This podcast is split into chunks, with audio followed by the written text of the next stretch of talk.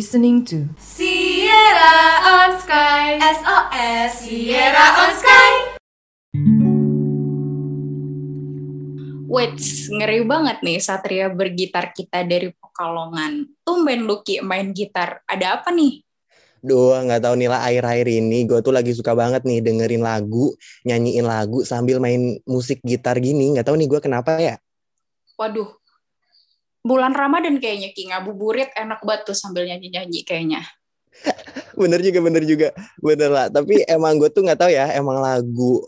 Lu tau gak sih lagunya tuh The Bond punya Pamungkas? Itu gila, gue terngiang-ngiang mulu tuh yang When Pamungkas Said. Itu aduh, di TikTok FYP gue isinya When Pamungkas Said lagi, When Pamungkas Said lagi. Kalau lu sendiri lagi suka lagu apa nih, La? Parah, tuh The Bond emang gak ada obat kayaknya itu lagu. Sampai di cover sama orang luar negeri juga kan? Iya bener banget, La. Bahkan di Indonesia juga ada tau, La. Lu tau gak itu tuh, si Aldi Taher? Waduh, oknum Aldi Taher emang lagunya rada beda ya.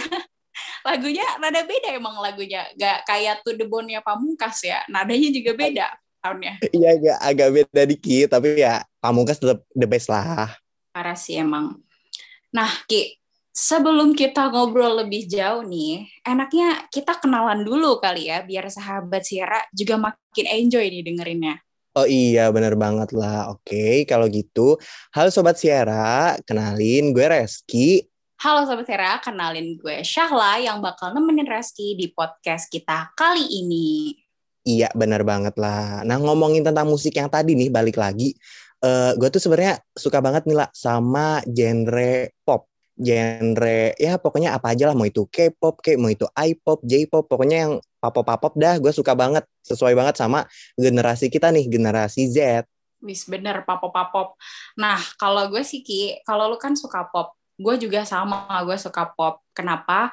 Karena ya bisa dibilang gue nih awam lah ya soal musik. Jadi istilahnya tuh cuma penikmat sama pendengar aja gitu, Ki. Lebih dengerin kayak musik-musik pop gitu. Karena kan emang lebih universal dan ramah gitu lah ya di telinga orang yang awam gitu. Jadi nggak terlalu berat gitu. Kalau lu, Ki, tadi beneran suka pop-pop juga ya. Kira-kira apa aja sih pop yang lu sukaan, Ki? Selain pop Indonesia, K-pop gitu, atau apa, Ki? Nggak ada sih, lah. Gue lebih ke Indonesia pop, K-pop, J-pop aja sih. Ya, itu-itu aja. BTW, lah, lu kan suka pop nih. Jangan-jangan lu lagi suka dengerin lagu pop juga nih, atau jangan-jangan lagu To The Bone juga nih, jangan-jangan. Bener, gue juga suka lagu To The Bone. Kayak... siapa sih yang gak tahu dan gak suka lagu To The Bone? Kayak sampai ada quotes-nya kan, itu apa? When Pamungkas Said. Kayak semua orang tuh pasti dengerin To The Bone sih kalau menurut gue. Di podcast kita kali ini, sesuai dengan judulnya spesial, pasti di sini kita gak bakal ngobrol berdua aja nih, Ki. Bertiga kali ini, Ki. Oh iya, bener banget lah. Ngomongin musik tadi, ngomongin genre musik tadi, kita ini ditemanin sama salah satu bisa dibilang artis dari IPB nih, tepatnya SKPM yang menggeluti dunia permusikan, yaitu ada Kak Nida Syasita. Halo Kak Nida. Selamat malam semuanya. Selamat malam Kak. Ya, gimana nih kabar Kak Nida? Aku alhamdulillah baik. Kalian gimana? Alhamdulillah baik juga. Kak Nida lagi sibuk apa nih Kak akhir-akhir ini? Kesibukannya karena mahasiswa ya pasti kuliah. Terus setelah kuliah juga aku ada kegiatan ngajar di rumah aku sama nyanyi online aja sih. Ramadan puasa lancar ya Kak? Alhamdulillah lancar. Alhamdulillah. Oke Kak, jadi tadi itu gue sama Syahla lagi ngomongin tentang musik-musik nih. Nah pas banget kan sama Kak Nida yang menggeluti dunia permusikan gitu ya Kak? Betul. Iya, oke. Jadi ngomong-ngomong nih, Kak Nida sebenarnya sejak kapan sih tertarik sama dunia musik? Duh, kalau ditanya sejak kapan tuh udah lama banget ya. Karena dari kecil banget, panggung pertama aku itu waktu aku kelas 2 SD. Waktu itu aku bawain lagunya Mariah Carey, judulnya Hero, di kelas 2 SD. Berarti kan proses latihannya kan udah jauh sebelum itu kan, sekitar 6 atau 7 tahun mungkin. Jadi Ki, ternyata awalnya dari lagunya Mariah Carey nih Ki, 6-7 tahun lalu, gila. Udah lama banget ya, 6-7 tahun lalu kita lagi ngapain ya Ki kira-kira? 6-7 tahun lalu gue masih tiduran aja sih, sampai sekarang. Sampai sekarang ya. Nah, oh ya, buat teman-teman atau sahabat siaran yang nggak tahu nih, for your information, Kak Nida ini keren banget loh. Kak Nida ini pernah ikut Rising Star Indonesia dan pastinya The Voice Indonesia tahun 2019. Nah, ngomongin tentang The Voice Indonesia 2019 nih, mungkin kita bisa nih dengerin gimana sih pengalaman dan kesannya Kak Nida udah ikut The Voice Indonesia tahun 2019. Yang pastinya seru ya, karena jujur sebenarnya aku mulai nyanyi itu jauh sebelum The Voice, karena di tahun 2008 aku udah ikut Idola Cilik. Terus banyak deh rangkaiannya, aku udah ikut Idola Cilik 2, 3, 4. Terus aku pernah ikut The Voice juga, pernah ikut Rising Star juga. Nah, terus momen-momen karantina itu kan pasti seru banget ya. My favorite part of my life so far itu pasti ya momen-momen karantina. Terus serunya di situ ketemu orang baru, selalu excited setiap ketemu orang baru, dapat banyak pelajaran juga setiap karantina gitu kan. Terus dari orang-orang keren, pernah di coaching sama Coach Vidinino juga. Banyak sih sebenarnya, karena talent search itu kayak sekolah instan gitu, waktunya sebentar, tapi yang dipelajarinya banyak banget. Oh gitu ya Kak, berarti emang Kak Nida ini udah banyak banget yang bisa diambil dari awal-awal terjun ke dunia musik gitu ya Kak. Mulai ikut lomba-lomba kesana-sini, ikut tadi Idola Cilik, juga tadi udah dapet coach dari Bang Vidi Aldiano ya kalau nggak salah ya tadi. Wow, keren sih. Alhamdulillah. Oh iya bener banget Ki, keren banget. Oh iya Kak, tadi kan banyak banget nih aku dengar pengalaman, ilmu, dan kesan-kesan selama Kak Nida ikut dari mulai Idola Cilik, Rising Star, sama The Voice, dan bahkan udah pernah di-coach sama Bang Vidi Aldiano tadi. Nah, kira-kira nih Kak, dengan pengalaman yang udah cukup banyak, Kak Nida nih ke depannya ada kepikiran gak sih Kak untuk fokus berkarir di musik, atau musik tuh cuma dijadiin kayak selingan aja gitu Kak buat sekedar hobi atau ngisi waktu luang gitu, gak dijadiin kayak serius banget gitu Kak? Kalau flashback ke belakang, perubahan yang cukup signifikan dalam hidup aku tuh waktu setelah ikut Rising Star. Jadi setelah dari Rising Star itu tawaran nyanyi di event-event, pensi, banyak lah di acara-acara kayak gitu kan. Nah terus dari situ aku udah mulai seriusin nyanyi sebagai mungkin as a career ya kan. Terus setelah ikut The Voice, semakin luas lagi audiensnya, semakin luas lagi pendengarnya, makin banyak lagi tawaran performnya. Jadi setelah semua yang aku jalani di dunia permusikan ini, aku merasa aku akan tetap di sini gitu. Tapi kalau untuk kayak menekan diri gitu atau ngeset goal, wah gue harus jadi penyanyi tuh gitu tuh enggak. Cuma aku akan tetap nyanyi gitulah intinya. Oh jadi kayak intinya tuh mengalir aja gitu ya Kak, nggak ada goals yang harus banget harus banget dijalanin gitu ya Kak? Betul, karena kan hobi juga ya.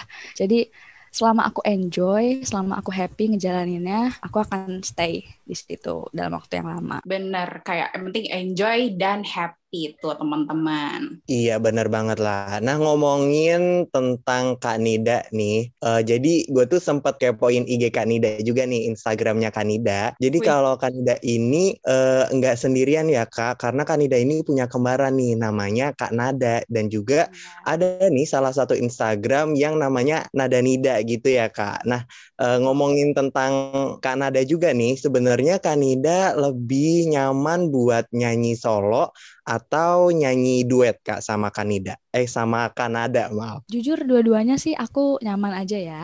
Cuma kalau untuk perjalanan karir aku di musik selanjutnya, mungkin aku lebih cenderung duet. Karena kalau kita tarik lagi historis perjalanan musik aku ke belakang, 2008 sampai 2016 itu aku selalu nyoba solo. Jadi aku daftar ini, daftar itu, ikut ini, ikut itu tuh solo sebagai Nida aja gitu. Nah terus aku coba di Rising Star, lolos tuh jauh kan, alhamdulillah cukup jauh di Rising Star as duet gitu. Jadi dua-duanya suka, tapi kalau misalkan untuk kebutuhan kedepannya aku akan terus duet sih sama Nada. Berarti emang walaupun solo itu nyaman, tapi duet lebih pingin dicoba sama Kak Nida ya buat nanti kedepannya gitu ya Kak? Aku ngerasa Nada itu juga jadi salah satu kekuatan aku gitu kalau dinyanyi. Jadi dua-duanya saling menguatkan, jadi ketika di panggung ada energi tersendiri gitu loh dari aku dan Nada dibanding kalau aku nyanyi sendiri. Ini emang keren banget nih Kak Nida. Emang nyanyi berdua tuh ya emang lebih enak sih Kak. Jadi kayak groginya juga jadi lebih dikit gak sih Kak? Terus juga jadi enjoy nyanyi berdua gitu. Iya soulmate ya Ki, kayaknya emang udah gak bisa dipisah gitu ya, saling menguatkan. Asik. Nah Kak, aku mau tanya nih, mungkin sahabat Syahla juga pasti pengen tahu kan, Kak Nida nih kan jago banget nyanyi ya, suaranya tuh duh udah nggak usah diragukan lagi nih. Kalau boleh tahu nih Kak, asik, siapa sih kira-kira role model yang Kakak jadiin inspirasi gitu selama terjun di dunia musik ini? Ada nggak Kak? Cuma mungkin kalau dari luar itu aku suka banget sama Us The Duo. Mereka tuh grup gitu, suami istri. Nah itu kan juga duet ya, juga duo. Mereka tuh dua-duanya tuh karena ada dua otak juga, ada dua kepala. Jadi karya-karyanya tuh lebih out of the box gitu loh. Jadi lebih kreatif karena ada proses diskusi juga. Jadi hasilnya tuh beda dari grup-grup lainnya mungkin yang memang ada direkturnya. Terus kalau untuk di Indonesia sendiri, aku suka sama Maudy Ayunda.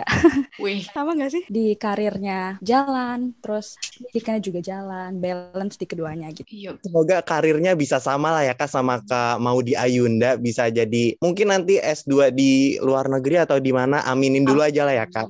Amin, paling serius. Iya. Nah, ngomong-ngomong nih Kak Nida, berarti kalau kayaknya Kak Nida nih lebih suka genre pop gak sih Kak, atau salah nih? Soalnya kan gue sama Syahla ini lebih suka genre pop gitu ya Kak, walaupun gue sama Syahla nggak terlalu paham musik sih. Kalau Kak Nida sendiri lebih suka genre apa Kak? Kalau untuk nyari referensi gitu ya, untuk hal-hal yang sering aku dengerin, jujur aku nggak pernah mengkotak-kotakan genre gitu. Jadi as long as it all sounds good to me, ya aku akan dengerin. Cuma karena emang kebanyakan kalau aku bawain lagu tuh kan ada request orang juga, terus segmentasi pasarku kan juga pop ya.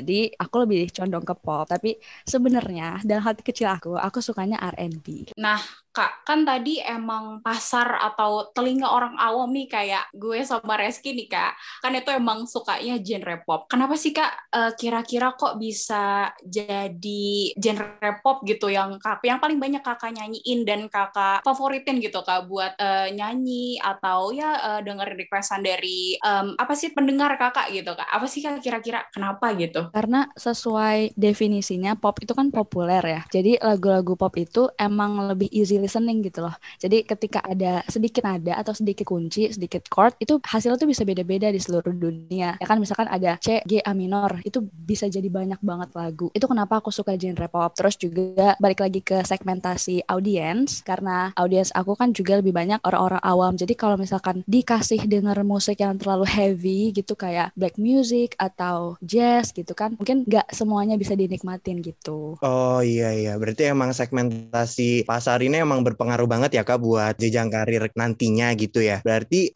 kalau ngomongin pop tadi, adalah lagu yang akhir-akhir ini lagi disukain banget nih sama Kak Nida buat didengerin. Ada gak Kak kira-kira? Ada. Lagu-lagu yang akhir-akhir ini aku dengerin itu sebenarnya lagu-lagu jadul sih. Ada 3 Degrees, When Will I See You Again, sama Brian McKnight, Show Me the Way Back to Your Heart. Wow, lagunya kayaknya keren banget nih. Coba dong Kak, boleh nyanyiin salah satu di antara lagu-lagu tadi nggak? Dikit aja gitu Kak. Boleh. Aku belum pemanasan nih, jadi doakan ya.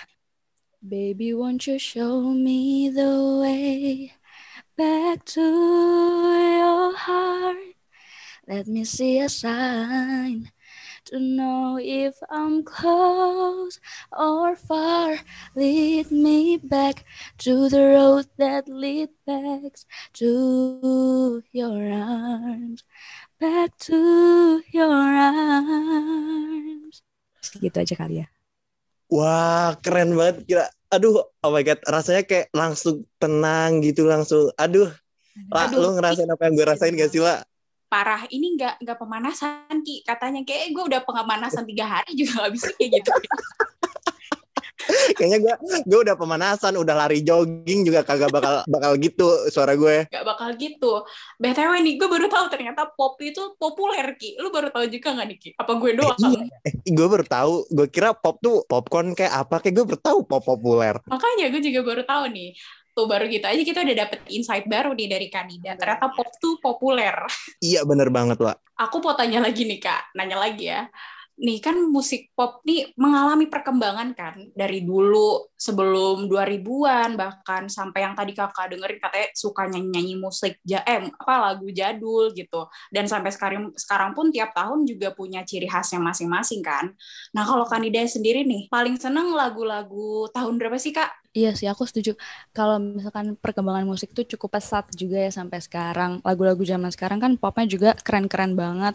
Terus jadi banyak jenis pop juga kan, ada pop elektrik, pop indie, dan lain-lain.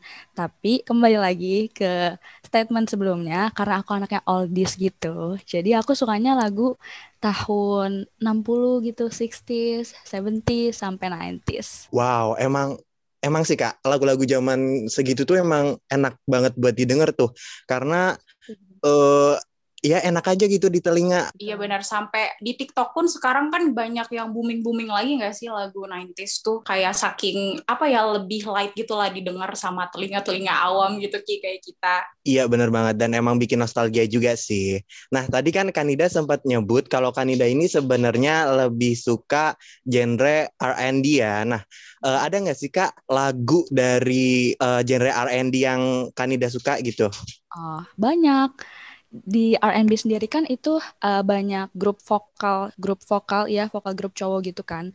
Nah kayak misalkan ada All-4-One dan lain-lain. Itu rata-rata musiknya aku suka semua. Terus kalau yang di sekarang-sekarang itu juga ada PJ Martin. Kan itu kan juga lebih ke arah R&B. Itu semua lagunya juga aku suka. Waduh, berat ya Ki, ternyata kita kayak wah apa nih kayak keren banget. Pokoknya Kak Nida ini emang musiknya tuh beneran bukan musik kaleng-kaleng nih Ki, kayaknya nggak kayak kita. Iya bener banget lah, bahkan gue aja sempet tipe tadi R&B, gue ngomong harusnya R&B, gue ngakak banget lah.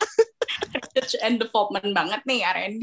Iya, saking gue tuh excited banget nih dengerin Kak Nida ngomong, banyak banget pengalaman dari Kak Nida tuh, aduh gue kayak wow, cuma bisa bilang wow itu aja. Bener banget. Nah Kak, kan tadi R&B itu kan gue hampir mau ngomong R&B lagi. Kak Nida ini kan suka genre R&B ya Kak. Nah sebenarnya Kakak tuh ada nggak sih Kak keinginan gitu pengen nyoba gitu out of box, selain genre pop genre R&B gitu, pengen nyoba genre lain kayak misalkan rock, blues, jazz, atau dangdut gitu Kak? Ada nggak sih Kak kepikiran kayak aduh pengen nih nyoba genre baru gitu, biar pendengar Kakak tuh kayak wah apa nih, ada yang baru nih gitu Kak? Pernah gak sih Kak kepikiran kayak gitu? Sebenarnya kalau untuk latihan nyanyi di rumah gitu, lagunya tuh genre-nya tuh apa aja. Jadi aku juga sebenarnya ya pernah latihan lagu rock, dari mulai slow rock sampai yang agak hard gitu. Terus pernah jazz juga, karena kata papa aku, kan aku belajarnya sama papa. Kata papa aku, referensi lagu itu tuh bisa jadi dari mana aja. Terus semakin kayak pengetahuan musik kita, itu musikalitas kita semakin baik. Terus mungkin referensi untuk membentuk suara kita tuh jadi lebih banyak juga kan. Karena dimulai misalnya dari jazz yang agak slow-slow, lemot-lemot gitu, terus tiba-tiba aku juga belajar transisi langsung ke hard rock gitu kan, otomatis vokalnya juga kelatih, nadanya juga semakin banyak gitu. Tapi kalau misalkan lagi-lagi, kalau untuk genre yang akan aku sering bawakan, kayaknya lebih suka ke pop, tetap pop. Oh berarti emang Kak Nida ini udah banyak banget nih yang genre-genre yang udah digeluti sama Kak Nida. Bahkan tadi Kak Nida bilang kalau Kak Nida ini dari ayahnya ya Kak. Berarti emang udah dari bibit bobot bebetnya udah dunia musik aja nih Kak Nida. Kebetulan papa aku suka musik, mama juga suka nyanyi gitu. Jadi ya turunnya dari mereka lah, bisa dibilang kayak gitu. Wow, emang udah keren banget ini Kak Nida. Nah ngomong-ngomong nih Kak Nida, tadi kan kita udah banyak banget bahas tentang pop, juga tentang pengalaman Kak Nida The Voice, juga tadi sempat disinggung Rising Star, bahkan idola cilik juga. Apa sih arti musik buat Kak Nida gitu? Arti musik buat aku itu sebenarnya ini klasik, cuma ini emang terjadi di aku, yaitu music is my escape gitu. Jadi apapun yang aku rasain, misalnya lagi senang, lagi sedih, itu selalu aku larinya ke musik. Terus ya apa aja sih, misalnya kalau lagi kayak bad mood gitu, langsung setel How Deep Is Your Love, langsung auto good mood. Langsung balik lagi moodnya. Terus musik itu juga sebagai media yang menyalurkan apapun yang aku rasain. Jadi dari kecil tuh udah diajari untuk curahin perasaan itu lewat nulis lagu misalnya gitu, atau langsung nyanyi aja kalau misalkan lagi ada sesuatu yang mengganjal gitu, daripada ngedumel sana sini langsung aja nyanyi atau main musik gitu. Jadi mean so much to me sih sebenarnya, nggak bisa dideskripsiin. Berarti kayak udah bagian hidup dari Kak Nida nggak sih Kak, bisa dibilang gitu? Banget banget. Ada Nida hidup tanpa musik tuh nggak mungkin. Wih. Berarti udah nanti sampai akhir hayat pun tetap musik ya Kak? Pasti, amin. Nah, kira-kira nih Kak Nida ada nggak nih tips and trick buat sahabat Sierra biar lebih pede nih buat nunjukin suara emasnya ke banyak orang? Kan banyak ya Kak, mereka tuh punya passion buat di dunia tarik suara, tapi karena minder atau karena apa kek, ada hal apa kek yang bikin mereka jadi nggak punya kepedean gitu, percaya diri buat unjuk suara mereka. Nah kira-kira ada nggak nih tips and trick dari Kak Nida sendiri? Yang pasti yang pertama, find your passion. Yakin dulu kalau itu tuh passion kita. Make sure that is our passion. Kalau udah nemu dan yakin, pasti enjoy, pasti happy kan. Selanjutnya ketika apa yang ada di diri kita itu mau ditunjukin ke orang, pastiin kalau kita udah melakukan latihan semaksimal mungkin. Jadi aku tuh setuju banget sama kata-kata, kalimat practice makes perfect. Karena semakin kita sering ngulang lagu, mungkin semakin sering kita latihan, itu semakin minimal kesalahan yang akan kita lakukan gitu. Karena udah hafal, terus juga udah tahu gitu sejauh mana sih kapabilitas kita. Itu terus yang terakhir, believe that you are special. Jadi apalagi di musik ya, setiap orang kan punya kelebihannya masing-masing, punya kekurangan, tergantung gimana kita manage kelebihan itu biar jadi senjata kita, juga tergantung gimana kita memanage kekurangan itu biar jadi senjata kita juga gitu. Sama yang terakhir, ini statement dari aku tentang musik setelah selama ini aku jalanin, bahwa percaya aja kalau setiap suara itu pasti punya ruangnya sendiri di hati masing-masing orang. Jadi percaya apapun yang akan kita bawakan pasti akan ngetuk pintu siapapun itu. Jadi percaya diri aja, confident aja, tapi tetap didukung sama latihan yang keras. Wih, ternyata emang Kak Nida nih selain musik dan suaranya, ternyata kerennya juga to the bone ya Ki. Kayak lagunya Pamungkas tadi. Nah, buat teman-teman, pasti Bas udah dengerin kayak cerita-cerita Kak Nida tadi, pengalaman-pengalaman Kak Nida tadi, pasti sahabat Sierra udah pada banyak nih yang kepo, pengen tahu Kak Nida tuh gimana sih, pengen tahu daily life mungkin ya Kak Nida itu gimana. Boleh banget nih kepoin sosmednya Kak Nida nih. Kalau boleh tahu nih Kak, ada apa aja nih Kak di apa medsosnya? Boleh banget dipromosinya dari IG, TikTok atau YouTube, boleh banget nih Kak dipromosiin. Oke, kalau dari Instagram pribadi aku itu ada Nida Syasita. Terus di YouTube kali ya, YouTube aku kelolanya bareng kembaran aku, jadi ketik aja Nada Nida, itu pasti keluar. Sama official account aku dan kembaran aku, Instagram, nadanida.official. Oke, dicatat ya teman-teman, tadi ada IG-nya namanya Kak Nida Syasita, ada juga tadi YouTube yang bareng sama Kak Nada, Nada Nida Official ya Kak, tadi kalau nggak salah namanya. Iya benar banget lah. Jadi buat sahabat Sierra jangan lupa nih buat follow semua akun yang udah tadi disebutin sama Kak Nida, biar Kak sahabat Sierra ini bisa lihatlah daily life, terus juga bisa tahu nih Kak Nida lagi sibuk ngapain, terus juga bisa tahu Kak Nida lagi cover apa gitulah. Benar banget. Jadi mari kita lihat gitu daily life apa aja dengan cara follow sosmednya Kak Nida tadi. Oh ya nih teman-teman, tadi kan kata Kak Nida tuh kita harus believe in yourself lah ya, kayak percaya kalau kita tuh pasti punya keahlian masing-masing gitu, punya kelebihan masing-masing, baik itu di bidang tarik suara kayak Kak Nida, olahraga atau apapun. Jadi nggak boleh insecure ya Bun, harus percaya diri gitu, dan pastinya jangan takut buat nyoba. Bener nggak Ki? Bener banget lah. Contoh aja nih Kak Nida yang memberanikan dirinya buat nunjukin bakat dan kecintaannya sama musik dengan nyanyi di banyak acara. Udah mulai dari Idola Cilik, Rising Star, bahkan The Voice Indonesia. Gitulah. Nah, kayaknya podcast kita kali ini tuh udah panjang banget gak sih? Udah banyak banget pengalaman, cerita, kesan-kesan, tips and tricks juga dari Kak Nida buat gimana sih supaya kita bisa percaya diri dan ya sharing-sharing tentang musik pop tadi, Ki. Iya bener banget lah. Nggak kerasa banget kita udah nemenin sahabat Sierra dari awal sampai sekarang ini, bareng kita dan juga bareng Kak Nida. Mungkin ada kata-kata terakhir dari Kak Nida. Aku mau ngucapin terima kasih untuk Syahla, untuk Rezky, untuk sahabat Sierra juga. Semoga ke depannya selalu percaya diri sama apa yang kalian punya. Keep singing and keep practicing. Oke, makasih banyak Kak Nida. Kita juga makasih banyak nih karena Kak Nida udah nemenin kita dari tadi dan juga sampai akhir episode kali ini, ya nggak lah? Betul banget. Oke, pokoknya makasih banget buat Kak Nida dan sahabat siaran juga yang udah ngikutin kita sampai di ujung podcast kali ini. Iya, oke. Kalau gitu, sahabat siaran, cukup sekian episode kali ini. Gue Rezky. Dan gue Syahla. Pamit undur diri. Jangan lupa follow dan dengerin episode SOS yang lainnya. Thank you. See you. Dadah. Thank you for listening us. Share this podcast to your friends.